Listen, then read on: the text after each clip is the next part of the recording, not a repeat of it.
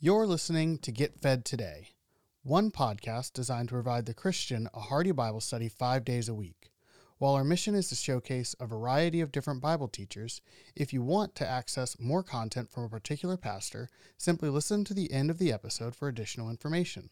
On behalf of the entire team at Get Fed Today, it is our prayer that today's episode encourages your growth in the grace and knowledge of our Lord Jesus Christ. 2 Timothy chapter 1. Uh, Pastor Joe is in 1 Peter, and we just started there. And we were looking at our uh, living hope that we have in Jesus Christ. So I'm going to pick up that theme a little bit. Um, not from Peter, but here Paul speaking to Timothy, beginning in verse 8, says this Therefore, do not be ashamed of the testimony of our Lord, nor of me, his prisoner but share with me in the sufferings for the gospel according to the power of God, who has saved us and called us with a holy calling, not according to our works, but according to his own purpose and grace, which he has given to us in Christ Jesus before time began, but has now been revealed by the appearing of our Savior Jesus Christ, who has abolished death and brought life and immortality to light through the gospel. So here, uh, Paul is speaking to Timothy, obviously, about their theme that Paul is both a preacher and an apostle and a teacher to the Gentiles about these things. And one of the things he makes clear here is that God had a purpose for us before time began related to life and immortality that we did not know about. And what he says is when Jesus came and he abolished death, not only does that offer us hope in the gospel, but in his death and resurrection, we see something of God's purpose in terms of our life and immortality. And uh, obviously, we, we never want to get away from the cross or the centrality of the cross and forgiveness there. But we can't forget that we have a risen Savior either and that we see in that risen Savior what Christ is getting us to, where he's bringing us, and what God's intention for us is. Uh, life and immortality, the idea of life beyond the grave, is still big business today. If you write a book about some after death experience, uh, people buy those things and eat those things up. Many of them are debunked uh, soon after. A lot of things in there are very unbiblical. But what Paul is saying is if you want if you want some light on what God wants eternal life to really look like, you need to look at Jesus.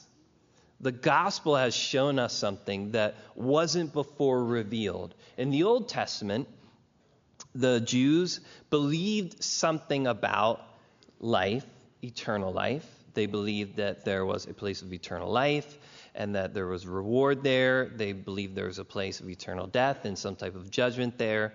But a lot outside of that wasn't systematized. What, what life after death was like, it was shadowy, it was covered. They weren't really sure what would happen there. They didn't have the promises of a father's house, house that we have. They didn't have the direct revelation of a new heavens and a new earth. They didn't have the things that the New Testament gives us. So their ideas there were still being formed. And what Paul says is Jesus Christ, our Savior, having abolished or defeated or made null death, has also brought to light what God's intentions are in life and immortality. Jesus becomes the original of what you and I will all become to a lesser degree. He is, as the Bible said, the chiefest of ten thousands and altogether lovely. 1 Corinthians, Paul would say, speaking of the resurrection, For as in Adam all die, even so in Christ shall all be made alive. But each one in his own order, Christ the firstfruits, and afterward those who are Christ at his coming. Paul says, Christ became the firstfruits of what would come after him. In the Old Testament, you would bring the first fruits of your harvest, your grain or whatever, and the best of that you would wave before the Lord. And it was a picture of, we're offering you this, but there's still a whole lot coming behind in this harvest. And what Paul picks up is in the resurrection of Jesus Christ, when he ascended into heaven, he became the first fruits of a whole bunch of what was going to be like him, yet coming into the presence of God. Resurrected men and women with the life and immortality that only he can give. So the Bible does more than just tell us about resurrection or proclaim resurrection it literally shows us what resurrection and immortality looks like in the risen Jesus Christ. There's a revelation there of something. So, what I want to do is, if you would now, flip to Luke chapter 24 with me. And I want to look at Jesus in his resurrection in Luke 24 and just pick out a couple things that the Holy Spirit shows us in Jesus Christ that we can take and learn from in terms of life and immortality. Uh, obviously, what I'm going to share is not exhaustive, there's not enough time to do that. Uh, I'm just going to share a couple particular things. In Luke 24, Jesus is risen from the dead here. He has appeared to some of the disciples, particularly the two men on the road to Emmaus. He reveals himself to them. He disappears. They run all the way back to where they came from and meet with the other disciples and tell them that they had seen Jesus Christ. So we'll pick up in verse 36. It says this Now, as they said these things, Jesus himself stood in the midst of them and said to them, Peace to you. But they were terrified and frightened and supposed they had seen a spirit. And he said to them, Why are you troubled? And why do doubts arise in your hearts? Behold my hands and my feet, that it is I myself. Handle me and see, for a spirit does not have flesh and bones as you see I have. And when he had said this, he showed them his hands and his feet. But while they still did not believe for joy and marvel, he said to them, Have you any food here? So they gave him a piece of broiled fish and some honeycomb, and he took it and he ate it in their presence. So, the first thing we see here about the resurrection, I, I, think, is the thing we, we might know the most. But we see Jesus resurrected in his literal body. It's not someone else's body. He didn't have his old body decay and disappear and a new body made out of nowhere and given to him. It was his body resurrected. He says, Behold, my hands and my feet. They were his hands and his feet, not somebody else's hands and feet. They were his hands and his feet. And when they look at him, they're shocked because he looks exactly like the Jesus they had known. So they don't know how to rationalize that in their minds. So they think he's a ghost, a spirit. And Jesus wants to immediately attack that idea and say, I'm not a spirit. I'm not a ghost. Look at me, my hands, my feet. Touch me, see. I'm flesh and bone something they understood or were familiar with, although in a new way. And he, he said, Give me something to eat. He eats the fish, he eats the honeycomb. It doesn't fall right through him. He doesn't, it doesn't, it doesn't like, you know, turn into something new. He, he has a literal frame that they're familiar with. Jesus would say this in John chapter 2. In speaking, Jesus said to them, Destroy this temple, and in three days I will raise it up. And the Jews said, It's taken 46 years to build the temple. Will you raise it up in three days? But he was speaking of the temple of his body. Therefore, when he had risen from the dead, his disciples remembered he had said this to them, and they believed the scripture and the word which Jesus had said. They begin to remember at that moment, he told us he was going to raise up his body. Luke tells us that when they went into the grave, or the tomb where the stone was rolled away, they did not find the body of Jesus. They didn't find his body. It, didn't totally decay. It had only been there three days because it was up. It was there, his still literal body. And the reason I think it's important, again, for us is there are plenty of weird thoughts out there about what happens after a person's death, particularly believer's death that we have some type of weird disembodied experience, or we're immaterial or ghostly, or we turn into other things like angels, or we sprout wings. None of that's going to happen. You, when you're resurrected, are going to have your body resurrected. Your hands, your feet. Philippians tells us our citizenship is in heaven, from which we also eagerly wait for the Savior, the Lord Jesus Christ, who will transform our lowly bodies that it may be conformed to his glorious body, according to the working by which he is even able to subdue all things to himself. Now, how, how, exactly this works out, what it looks like in the moment, we don't know. Sometimes we're afraid because we can't imagine it, or maybe we think we don't have faith in it because we can't imagine it. Imagination and faith are two different things. And it's hard to picture a moment of resurrection. Uh, death seems so final, and most of us are familiar with seeing a human body die and a human body decay, but we are not familiar with seeing a resurrected human being. And God, in His wisdom, decided to keep that locked away in the tomb. How Jesus rose, we're not sure. But Paul says he does it according to the working whereby he is able to subdue all things to himself. We, we might not see the moment, but you see the Jesus afterwards. The tomb is empty, the body is gone, and the body is living in front of them. It can be touched, it can be felt, it can be handled. The, he, it's still doing human things, like, like eating. Jesus eating broiled fish is important for me because it's the one verse that I can think maybe I'll still get to eat meat in heaven. He was perfect and he ate broiled fish. It didn't defile him. So maybe maybe we'll still be able to meet, eat meat in heaven. His body was still his. He was still a man. He still looked like G- Jesus. He was still a Jewish man. God has a purpose for our bodies. He will be glorified in your literal body and its resurrection. Every kindred, tongue, people, and nation will be represented. The color, black, white, brown, doesn't matter. Your person who you are black hair, blonde hair, red hair. There's, there's a purpose in your body that is glorifying to Him. And when they're all risen like Christ, the first fruits is there.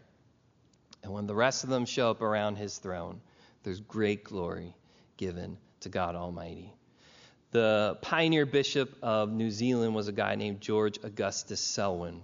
And there was a mission agency he was a part of that was basically trying to map out the whole world and make sure they sent missionaries everywhere. And they were doing it by longitude and latitude. And he was a very ambitious man, very gifted, wanted to preach the gospel. And they were supposed to just give him New Zealand, but he noticed there was a clerical error when they were mapping out his location. And they added a whole bunch of other islands there. They made the wrong marks of the latitude and longitude. And he didn't say anything because he was like, great, I've got other places I go preach the gospel. So he didn't make a comment. Well, when he got to New Zealand, he realized, okay, this is bigger than I thought. I'll never be able in a lifetime to evangelize here in these other places. So what do I do? They had a Christian college there. So his plan was he would sail to these islands, many of them cannibalistic, dangerous. Most of them had never heard anything or seen a white person or heard anything about the gospel. And he would go to these islands and convince them, if they would, to give one of their young men to him, and he would take him back to the Christian college, educate him, and also evangelize him so he'd be saved, and then send him back as a first missionary to his own people. Because he knew he didn't have the time to learn all their languages or customs and things. So in his first trip, he ended up with five boys coming back with him.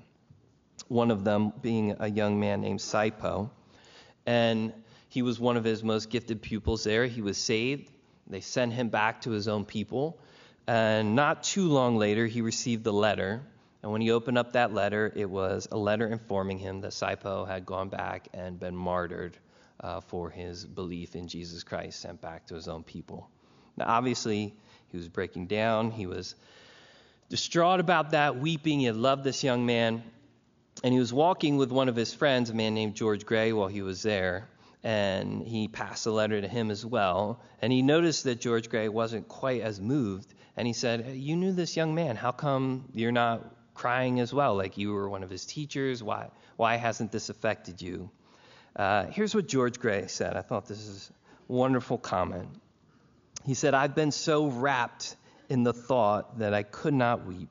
I've been thinking of the prophecy that men of every nation and kindred and people and tongue were to meet in the kingdom of heaven. And I have tried to imagine the joy and wonder prevailing at the coming of Saipo, the first Christian of his race. He would be glad evidence that another people of the world had been added to the teaching of Christ. The resurrection of our bodies as they are is a central belief in what life and immortality is going to be like. And it does have direct implications to practical things in our world, whether it's in our relation to thinking about what eternity will be like, to racism issues, to the reality of our hopes as, as these bodies begin to break down and no longer are what they could be. In so many different ways, it's important for us to see that Jesus, who brought life and immortality to light through his own gospel, said, This is my flesh and bone. These are my hands. These are my feet. He was risen in his own body, and you and I are going to be made like him. That's why the angels said, Why do you seek the living among the dead? He is not here, he is risen. You're going to be alive, alive in your body. When your body dies, this physical body, this tent that you have now, you will still be living just like Jesus died and was risen. the Christian hope is eternal life after death. Life in a human body, the body you had here. When everything else passes away, I will still be alive. As C.S. Lewis said, alive to remember the galaxies as an old tale that was told.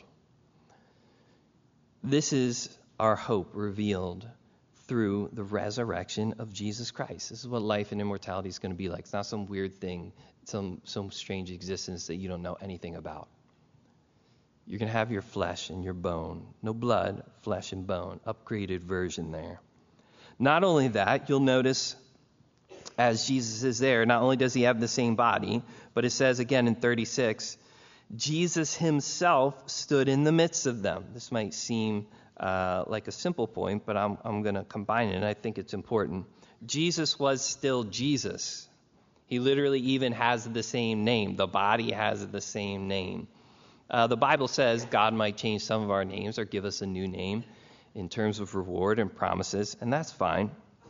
If Jesus gives us a new name, we're going to like it. Nobody's going to get a new name for Jesus and not like their new name. So that's cool. But most of what we see in the Bible is you, you are going to be you still. Your Jesus was still Jesus. When Jesus is arguing with the Pharisees and pointing out that God is not the God of the dead but of the living, he said, Am I not the God of Abraham, Isaac, and Jacob? Abraham was still Abraham, Isaac was still Isaac, Jacob was still Jacob. He said, People are going to come from all over the east and the west and sit down with Abraham, Isaac, and Jacob.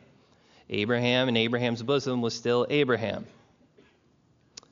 Moses and Elijah on the Mount of Transfiguration were still Moses and Elijah. Jesus' friend Lazarus, who was the brother of Mary and Martha, was still Lazarus. And when he was dead and he was calling him out of the tomb, he called Lazarus.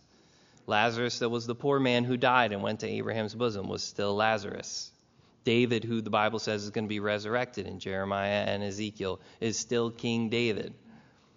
The disciples, when they see John in his revelation sees the new heavens and the new earth on the new Jerusalem, he said, I saw the names of the 12 apostles of the Lamb. John was still John. James was still James.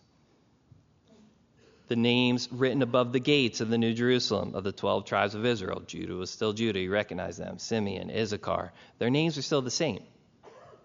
Jesus makes the point here. Look at what he says as it goes down a little bit in verse 39 Behold, my hands and my feet. It is I myself. The point is, he was still who he was. The name still fit Jesus. He hadn't, he hadn't changed into something totally new. And if there was a time that it would happen, this, this is where it would happen. Sometimes I think after resurrection, or life after death, we think like somehow everything totally changes or who we are totally changes. But the Christian message is no, no, no. Actually, we stay very much the same. Jesus was still Jesus. Here he is now, the conqueror of death, resurrected before them. If there was a time where he was too important to hang out with them, it would have been now. If there was a time where he would have had too much to do than to interact with them, it would have been now. He's standing in front of them soon to say, All authority in heaven and earth is given unto me. And here they are, still a fearful, doubting, hiding band of common people, closed up in an upper room. And if there was a time where their bond would be broken, or that relationship would fundamentally change, this is the time that it would fundamentally change. And what Jesus does is he shows up and he says, You're still the same person. I'm still the same person. It's I myself. It's me, Jesus. He, he's still the same person. What, what he does is he shows up, he appears to them, he reproves their little faith, he teaches them the word, he patiently travels with them and accepts their hospitality. He reminds them of what he saw in the past. He calms their fears. He addresses their doubts. He stirs their joy. He repeats his call to follow him. He commands them to go and share him. He promises his presence. He was still, even though resurrected, the same person they had come to know before his death and resurrection. He was still the same Jesus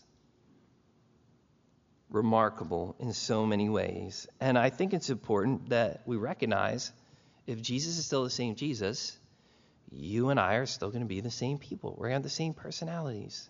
We've been created in his image and likeness, and there's something in you that reflects him. And you're going to carry that into eternity. That personality is expressed through our bodies. The message will be the same, saved, purified. Jesus didn't need to morally be purified because he was Jesus you and I, all the bad things about us that would hinder what God really made us to be will be gone our pride, our insecurity, the things that actually mask the true personality that God has given us. All of that will be gone. But you will still be you. Same software, new hardware, right? You'll be purified in an upgraded body. In fact, you're going to be more who you actually are than you ever were but still you, not somebody new, not something totally changed. And the Jesus that you've come to know in this world here is the same Jesus you're going to know there. He's the same yesterday, today, and forever. And I think that's important to recognize because what it tells us is if we have the same bodies, again, it tells us something about immortality, about life and immortality and what God intends for us. If we have the same bodies, same names, same personalities, if I'm still me and you're still you, and Jesus is still Jesus, then our relationships continue, right? Then you're able to recognize your loved ones in heaven. There's not a single passage in the Bible that suggests the dissolution of our earthly relationships. God told Moses, I love the phrase, you're going to be gathered unto your people as Aaron, your brother, died in Mount Hor and was gathered unto his people. You know what death is going to be for you, Moses? You're going to get gathered to where your brother Aaron is, where your sister Miriam is, all those people that you walked with in the wilderness that passed away. You're going to be gathered to them. That's what it looks like and what resurrection does, the resurrection in the Bible, the, the Christian hope, is it infuses an incredible value into all of our present relationships, short or long. What it means is every relationship we have here as believers is simply the beginning of something that's eternal.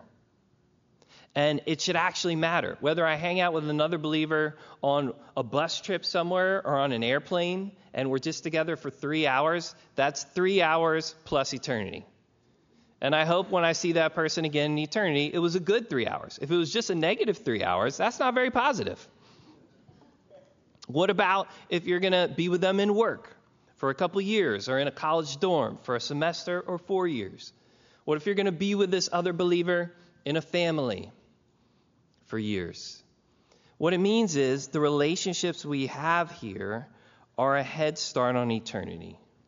And it gives them incredible value because there's a select few people you get to have that with. I'm going to know Moses for all eternity. I'm going to know my wife and my dad and my family and my friends for eternity plus. I get to know Jesus for eternity plus.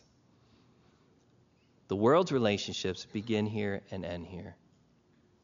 The Christian relationships simply a start. Simply a start. I'm still me, you're still you. We're going to meet again in eternity and we're going to pick up right where we left off. That's what we believe about our loved ones. That's the hope that Jesus gives us, that we're going to be gathered to our people. And it's also important to recognize that the same thing happens in my relationship with Jesus, just like it did for them. Just like if I pass away, when I meet my family and my loved ones again, I expect to pick up right where we left off. When Jesus died and he resurrected, and he showed back up again, you know what he did with Peter? He picked up right where they left off. That whole denial thing? They had a conversation with that about that. right where they left off. What about Thomas? Thomas, I heard that you were doubting. Why don't you put your fingers in the nail marks? Right, right where they left off. Sometimes we think we're going to die and enter into heaven and like magically have this brand new thing with Jesus. No, no, no you're going to meet the Jesus you have a relationship with now.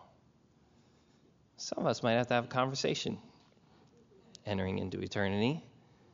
Your relationship with Jesus now matters very much. That's the Jesus you're going to meet in heaven. Don't blow it off. Don't ignore it and try to think like, ah, you know, well, something magically is going to happen that's different. No, you know, you're going to enter into heaven. You're going to have a conversation with Jesus.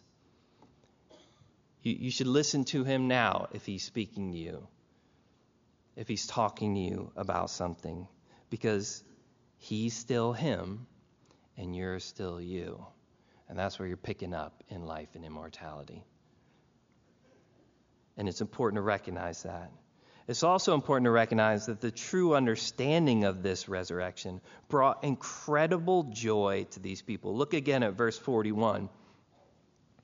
Uh, once they no longer believe he's a ghost, it says, But while they still did not believe for joy, they marveled. At first, it was, it was like, I can't rationalize how this is happening. This is beyond our understanding. Then, when they recognize he really is there, flesh and bone in front of us, the Jesus that we knew and loved, they're so happy they could barely believe it. This is, this is so much better than I thought. It is beyond our comprehension, which God is certainly able to do. Not only that, you look at the end when he ascends, if you look at verses 52 and 53 there of Luke 24. Luke ends it by saying, And they worshiped him and returned to Jerusalem with great joy. And they were continually in the temple praising and blessing God. Amen. This reality of Christ's resurrection drove these New Testament saints into the book of Acts and all throughout the earth. They had touched him. They had handled him. They saw him with their eyes. They knew he was flesh and bone. They watched him eat. They conversed with him for 40 days. They knew he was the same wonderful Jesus that had caused them to drop their nets and follow him. And in fact, they had more joy after he ascended than when he had first called them on that day. There was something remarkable about the reality of his resurrection. And they carried that joy despite difficulty and hardship and suffering and suffering that they faced in their witness of him. Again, Acts 13:52 says the disciples were filled with joy and with the Holy Ghost. Paul wrote to the Romans and said, "Now the God of hope fill you with all joy and peace in believing, that you may abound in hope through the power of the Holy Spirit." 1 Thessalonians 1 6, Paul said, You became followers of us in the Lord, having received the word in much affliction and with the joy of the Holy Spirit. And Peter 1 8, where we will be, said, Whom having not seen, you love.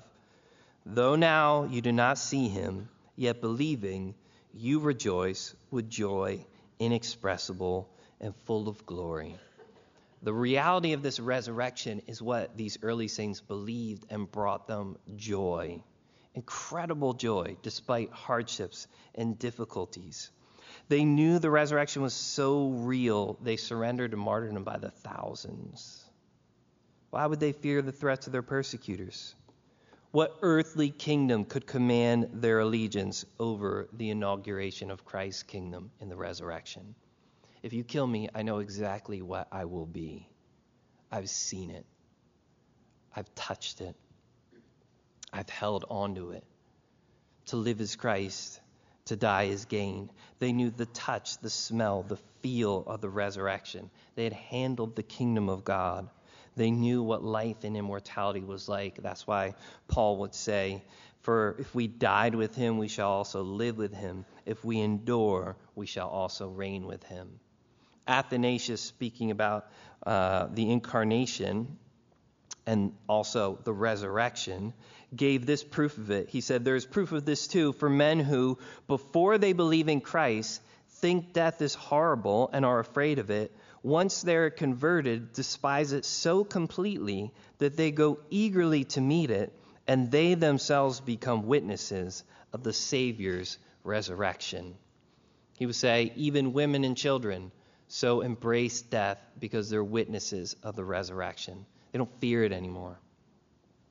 Jesus had warned his disciples not to fear those who could only kill the body, but the one who could kill both body and soul in hell. I believe the fear these early disciples had was that their loved ones would miss out on the resurrection. That was the fear that they had. That they wouldn't believe what they were witnessing of, the glory they had seen and experienced. They wanted the world to know their risen Savior and Lord. It was their message. It should be ours still, but it was the message that brought them great joy. Again, in Acts it said, being greatly disturbed that they taught the people and preached in Jesus the resurrection from the dead. Again, with great power, the apostles gave witness to the resurrection of the Lord Jesus. Paul preaching. Some said of him, What does this babbler want to say? Others said he seems to be a proclaimer of false gods because he preached to them Jesus and the resurrection. What this means is that this resurrection life shouldn't be something totally foreign to us. We know something about bodies. We're just going to know something about a body that's immortal and powerful and heavenly. We know something about ourselves, but we're going to know something about ourselves with no more sin weighing us down. We know something about others, but we're going to know something about a perfect world, a perfect society, and a perfect king. None of those things seem too bad. And I think a lot of times we begin to think of resurrection or eternity or life and immortality, and we get scared of things because we have some strange ideas that everything is going to be beyond our comprehension, or some of our teachers teach it that way. When Jesus shows up, he says, Give me some fish and I'll eat it. Give me some honey and I'll eat it. Look at my hands and my feet. It's me. Let me, let me show you what life and immortality is going to be like. You understand something of it. And the parts that you don't understand are only better. The only differences are really good differences. They're not something to be afraid of. These people weren't afraid of the life and immortality that was brought to light through the gospel. It wasn't just living forever. Sometimes we think of that and we get scared. The eternal life that Jesus offers is much more than duration. We believe everyone's going to live forever. Forever with Jesus Christ or forever separated from Jesus Christ. That's what Jesus teaches. Heaven and hell. Duration for everybody. But eternal life is quality. He brought that out in life and immortality. It's not just life that lasts forever, it's the type of life that you want to last forever. Really, it's the only thing that you could actually call life. That, Jesus says, more abundant. That's what I offer you. A life knowing Him, the only true God, and Jesus Christ, whom thou hast sent. Where do we find our joy? These early believers, they were had so much joy in this they, they couldn't even believe it how remarkable it was. So much joy that they faced all types of difficulty and hardships endured so many things to be witnesses of this remarkable thing. Where's our hope? Where do we find our joy? What are our joys linked to? All the material things of this world, the passing pleasures that are never going to make a difference. Only the pleasures of the human body, which will be changed. How many Christians lack true joy in the Holy Spirit because they're trying to take joy in things the Holy Spirit can never take joy in? They found incredible joy in their living hope in Jesus Christ. And the reality is, that's what his promise is to us. His promise is never that we have everything we want in this world. Some people preach that message. That's not what his promise is. Or that we'll have all the joys that we want while we're here. We are going to live and die in this world outside of his rapture, which would be great. If it just had immediate change. But otherwise, these physical frames are going to go through difficulties and hardships but for some reason they that didn't affect their joy. And they were willing to go through those things because what was beyond it was so worth it to them. And Jesus' answer of resurrection, the incredible truths that he brings out in the gospel about life and immortality, should be powerful, powerful in answering our problems. We should bring our sorrows, our problems, our pains, our difficulties, our hurts, our darkness and loneliness, and line it up against the resurrection and see if there's not power and hope and life enough in it to conquer those things. That's what happened here for them. If the resurrection is fantasy, then there's no hope for the world, for anyone. But since it's not, since Jesus is risen from the dead and he has shown us what God has intended in terms of life and immortality, you and I have great and living hope. The type of hope that should bolster our faith even in the midst of difficulties and hardships. John Calvin would say the divine power by which he maintains our faith is most conspicuous in his resurrection. Peter and those early saints found living hope and Peter says, even those of you who have never seen him experience joy inexpressible. That didn't just happen on Easter. It wasn't the only day the resurrection mattered for them. Every single day, the resurrection mattered for them. The power and the hope and the joy that it brought to them. And it was also a part of their incredible purpose. If you go just a little bit down to verse 44 in Luke 24 there. That risen Jesus said to them, These are the words which I spoke to you while I was still with you, that all things must be fulfilled which were written in the law of Moses and the prophets and the Psalms concerning me. And he opened their understanding that they might comprehend the scriptures. And he said to them, Thus it is written, and thus it was necessary for Christ to suffer and to rise from the dead the third day Here's why that repentance and remission of sins should be preached in his name to all nations, beginning at Jerusalem. Christ commanded his followers go share this message to lost people that they would repent and that their sins could be remitted, taken away, paid for, and that they could have then life in the name of Jesus Christ, eternal life. And how do you think those disciples went out and talked about Jesus Christ? Kind of ashamedly. Like, oh, let me tell you guys something. Oh, you don't want to hear it? Okay, never mind. Never mind. A, he used to be dead, but the tomb's empty over there. That no, obviously we know that.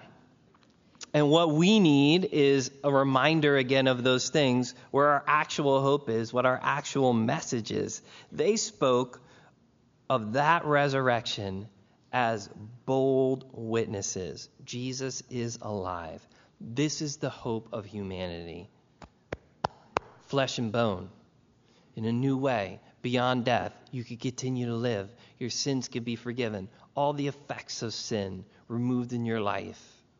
In the resurrection of Jesus Christ. This world is passing and fading away, but Jesus Christ has secured for us life and immortality in the gospel, in a new heavens and a new earth with no sin, nor sorrow, nor crying, nor pain, nor death. The curse is gone. We saw it. We touched it. It's not something that's beyond us or incomprehensible. We know exactly what it's like. That's why we're telling you. It's worth any suffering or difficulty you could face here for the glory of it. And the messages you can have it in Jesus Christ. There's an empty tomb in Jerusalem. Jesus Christ was a literal person. Fact. He's one of the most documented human beings in all of human history. Fact.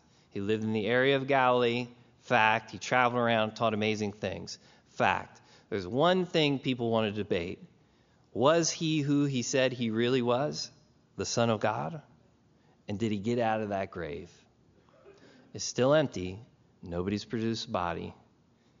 And Jesus Christ is still living enough to be saving people that remain witnesses of his resurrection. He forgives from sins, he offers life and immortality freely in the gospel.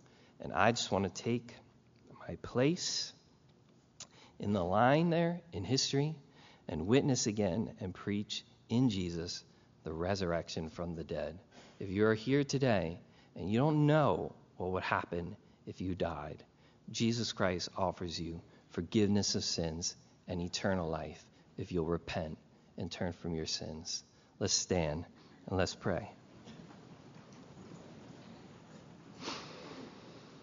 Lord Jesus, we thank you for the incredible hope and light that you've given us in your death, in your resurrection. We thank you for what you showed us. We thank you, Lord Jesus, for your sacrifice. And Lord, I do pray if there's anybody here that doesn't know you today, they would surrender and give their life to you. That they could have eternal life and not perish. And for the rest of us, Lord, I, I pray that you would give us boldness to be your witnesses, we wouldn't be ashamed of the gospel. Because it's the power of God to salvation. And I pray, Lord, that you would allow us to take greater hope. Really have that hope be living in our hearts and in our lives. In what you've shown us in your death and resurrection. So we just put ourselves before you this morning through your Holy Spirit, Lord. Teach us. We ask these things in Jesus' name. Amen. Thank you for listening to Get Fed Today. Today's sermon comes from Pastor Mike Focht. If you enjoyed the message, you can access more of Pastor Mike's teaching ministry by visiting ccphilly.org.